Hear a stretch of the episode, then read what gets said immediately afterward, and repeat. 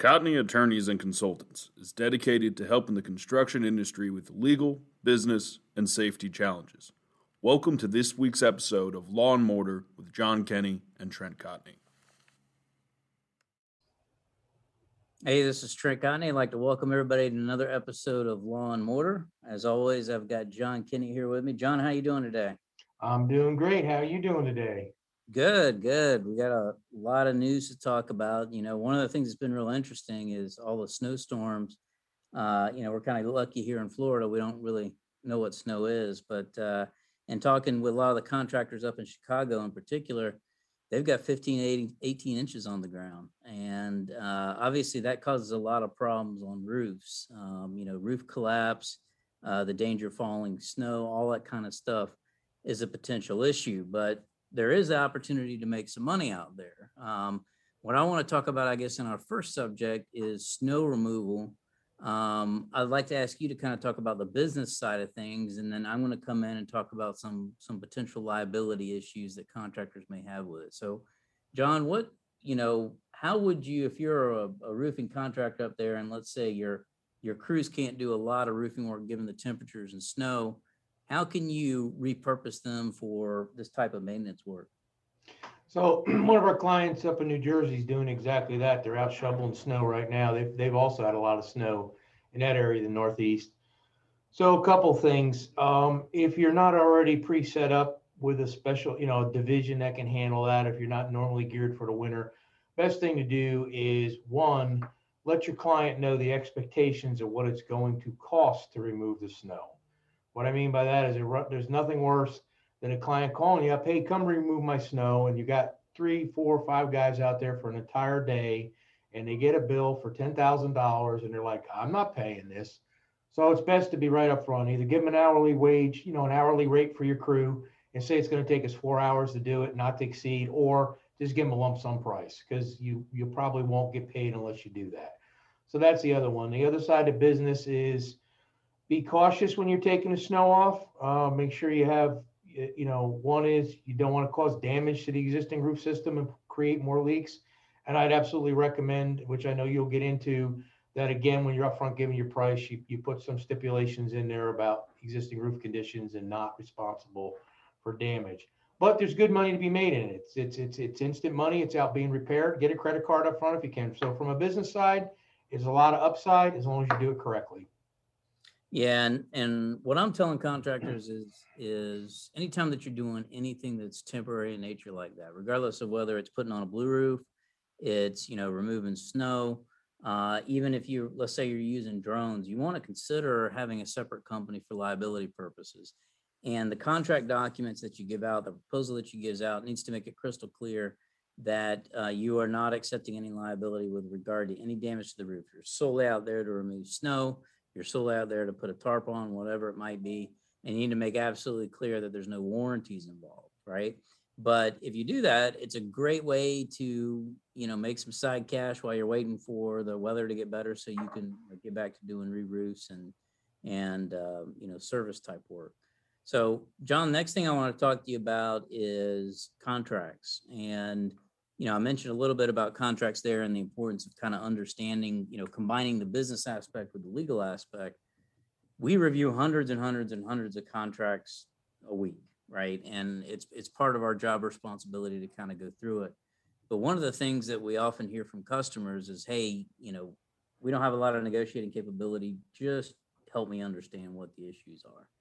And that's one of the things that we try to do is, is obviously if the client wants revisions, we'll do that. But at the end of the day, it's about kind of going into a project, understanding what the potential risks are.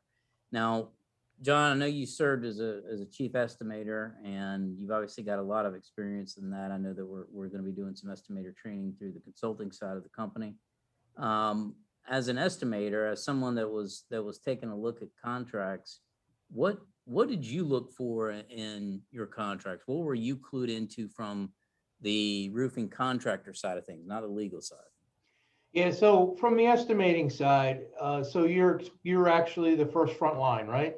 So take all the legal out of it. So the important things that you need to go through as an estimator is one, verify the scope of work that you're being contracted for is actually the scope of work that you prepared your estimate for.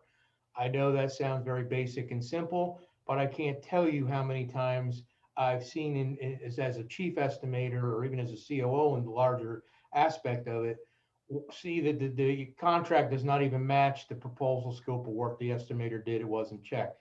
The other things you want to look out for is um, what, you know, what you bid in there as far as time, duration, schedule.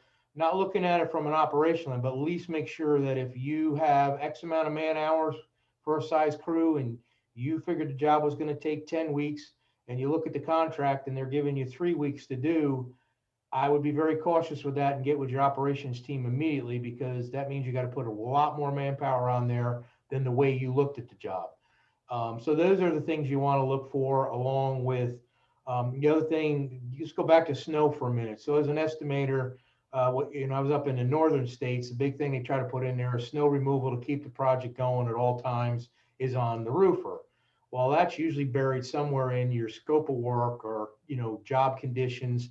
Those are the things you need to look at. So stay away from the legal stuff because you're not going to, you know, it's not really your job to understand it. But look at scheduling, look at safety uh, items that are required, look at if, you know, someone put in there, you got to do stretch and flex in the morning, you got to do X amount of this, you got to go for job site orientation.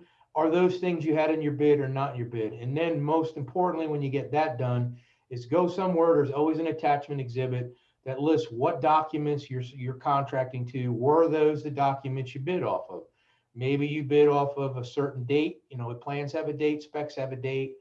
Look at those. Make sure you're on the correct revision because time and time again, I have seen contractors and owners slip in a revised drawing at the contract stage that you haven't looked at yet. And if you sign that, you're going to be stuck with the pricing. Those are the most important things to look at from that standpoint. Yeah, and that's that's a good point. You know, what we found over and over again is that the majority of the legal problems that are out there in the industry, really 90% of them could be fixed with better business practices. And a lot of it is making sure that your your sales staff, your estimators, that they're that they've got the right idea when they're when they're looking at stuff. It's not just about numbers. You got to look at the big picture and understand what the potential risk is. So, John, I know you had something interesting this week that I'd like to talk to the audience about, and and um, I guess let me kind of take a step back. You know, under AIA contracts, there's a a um, dispute process known as an initial initial decision maker (IDM), and what it is is it allows you to kind of get on a job site and basically make decisions there. You know, you're basically a de facto arbitrator where you get to make you know ball strike calls on a project with the idea that that uh, you don't have to hire the lawyer nobody lo- likes lawyers you want to be able to figure out what it is but you need somebody that's got some know-how some knowledge and um, it's been an effective way to help resolve disputes before you got to get into arbitration or litigation so john i know you know basically you've got 45 years plus experience everybody knows you in the industry and I understand somebody actually reached out to you to have you kind of serve in this role. So, you know, what are your thoughts on that? And do you do you see an opportunity for some of this maybe in the future? I mean, I, I think I, I know when I'm on the side of representing a contractor, it's a lot of my battle is is not just explaining what the law is, but explaining construction and how it works to a judge or an arbitrator it'd be nice to actually have somebody that understands it. So, you know, what do you think about that? And do you think this is something that you might be doing a little bit more of? Yeah, it's uh, you know, when I was on the actual contracting side, you, you got to do a lot of this for the company you're working for. You know, it's called internal dispute resolution. You actually could get a lot of this taken off the plate. Everybody comes to a reasonable decision right on the job site, and, and a lot of times it's never as great an issue as it's portrayed as. So the important part about that is resolve the issues as much as you can on the job. And then on our end, coming in as a, you know, an independent party looking at it, it, it, really helps bring the two sides together.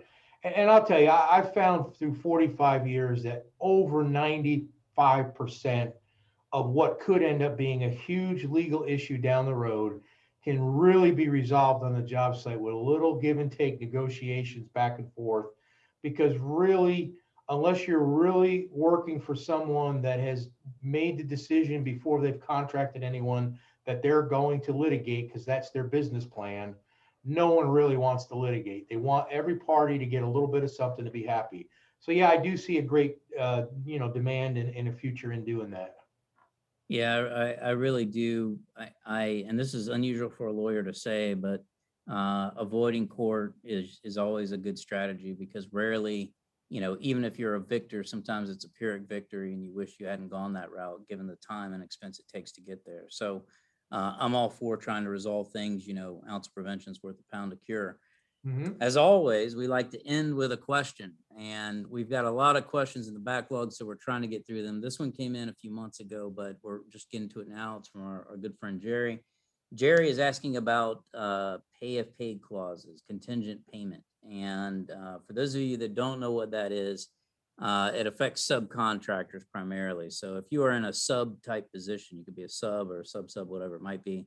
It says you are not going to get paid until the owner pays the contractor, the prime contractor, right? It's a contingent payment, meaning that you're basically uh, praying that the owner pays your customer so that you get paid by them and that you won't get paid until they get paid. So uh, many states allow this, but some states have prohibitions against it. And one of the things that we always do when reviewing contracts, it doesn't matter whether it's on the, the legal side or the consulting side, is to try to revise that provision to the extent that we can and make it pay within a reasonable time uh, and away from that contingency. So the key things that you need to watch out for is if it says it's, it's a condition precedent or it's conditioned upon, that's usually the magic language that signals to me that it's a contingent payment clause and you need to watch out for it. So John, I, I know back in your contracting days, you often, you know, got hit with the, uh, the pay if paid clause. And, you know, it's kind of thing where sometimes it's hard to negotiate, but understanding that and being able to navigate that out in the field, I think is also important. Yeah, you know, and you know it's in there, and if you start to feel the payment may not be coming or it's gonna be late, that's when you gotta exercise your uh, abilities and your right to slow down the amount of men you got on the job or stop work or, or something. I mean, there's, a- and it, it, sometimes it can get ugly, but there's nothing worse than putting work in place and not getting paid for it. Yeah, and practice pointer here, you know, sometimes it, it requires being crafty to figure out ways around it. If you can't revise it in your contract, sometimes you can, you're able to revise it out in the field. And what I mean by that is if you can convince your customer to make a partial payment on something you're owed, even if they haven't been paid, you may have a potential waiver argument there. This doesn't work in every state, but it works in some. So keep that in mind. Just because a contract says something, yeah, there's usually a way around it. If there wasn't, then I wouldn't have a job. So with that, I want to thank everybody for, uh, for listening. As always, if you guys have any questions for us, please feel free to, uh, contact us. My email is tcotney at cotneycl.com. John, how can they get you? J Kenney, J K E N N E Y at cotneycl.com. We appreciate you guys and stay tuned next week for another episode of Law and Mortar. See you next week.